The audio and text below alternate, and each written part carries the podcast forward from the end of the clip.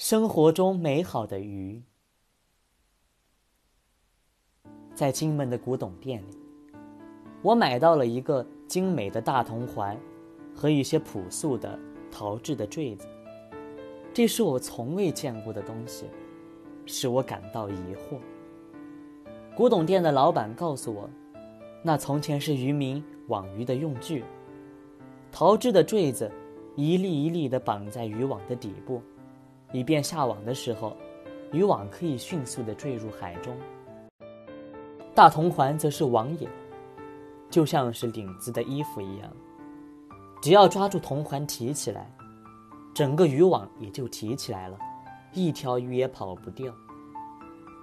夜里，我住在吴江招待所，听见庭院饱满松果落下来的声音，就走到院子里去捡松果。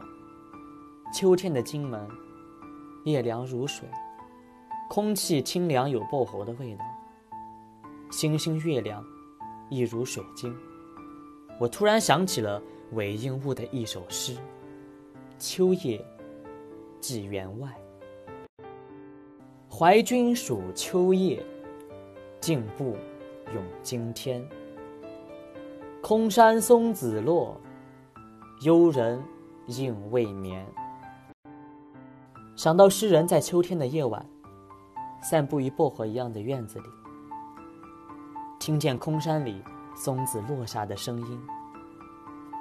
想到幽静的人，应该与我一样，在夜色中散步，还没有睡着吧？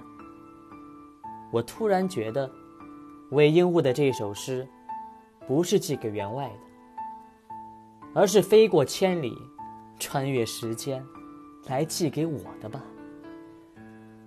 回到房中，我把寄来的松果放在那铜环与陶坠旁边。觉得诗人与我的心十分的相近。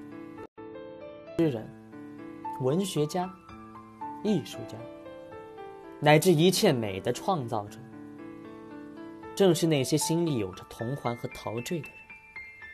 在茫茫生命的大海当中，心灵的鱼在其中游来游去。一般人由于水深海阔，看不到美好的鱼。或者由于粗心轻忽，鱼就游走了。有美好的心灵、细腻的生活的人，则是把陶醉深深地沉入海中。由于铜环在手，波浪的涌动和鱼的游动，都能够了然于心，坠思千尺，意在深潭捕捉到那些飘忽不定的思想的鱼、观点的鱼。作为平凡人的喜乐，就是每天在平淡生活里找到一些智慧的鱼，时时在凡夫的日子里捞起一些美好的鱼，让那些充满着欲望和企图的人，倾其一生去追求他们所谓的伟大与成功吧。让我们擦亮生命的铜环和生活的陶坠子。每天有一点甜美，一点幸福的感情，就很好了呀。夜里散散步，捡拾落下的松果，思念远方的朋友，回想生命中美好的经验。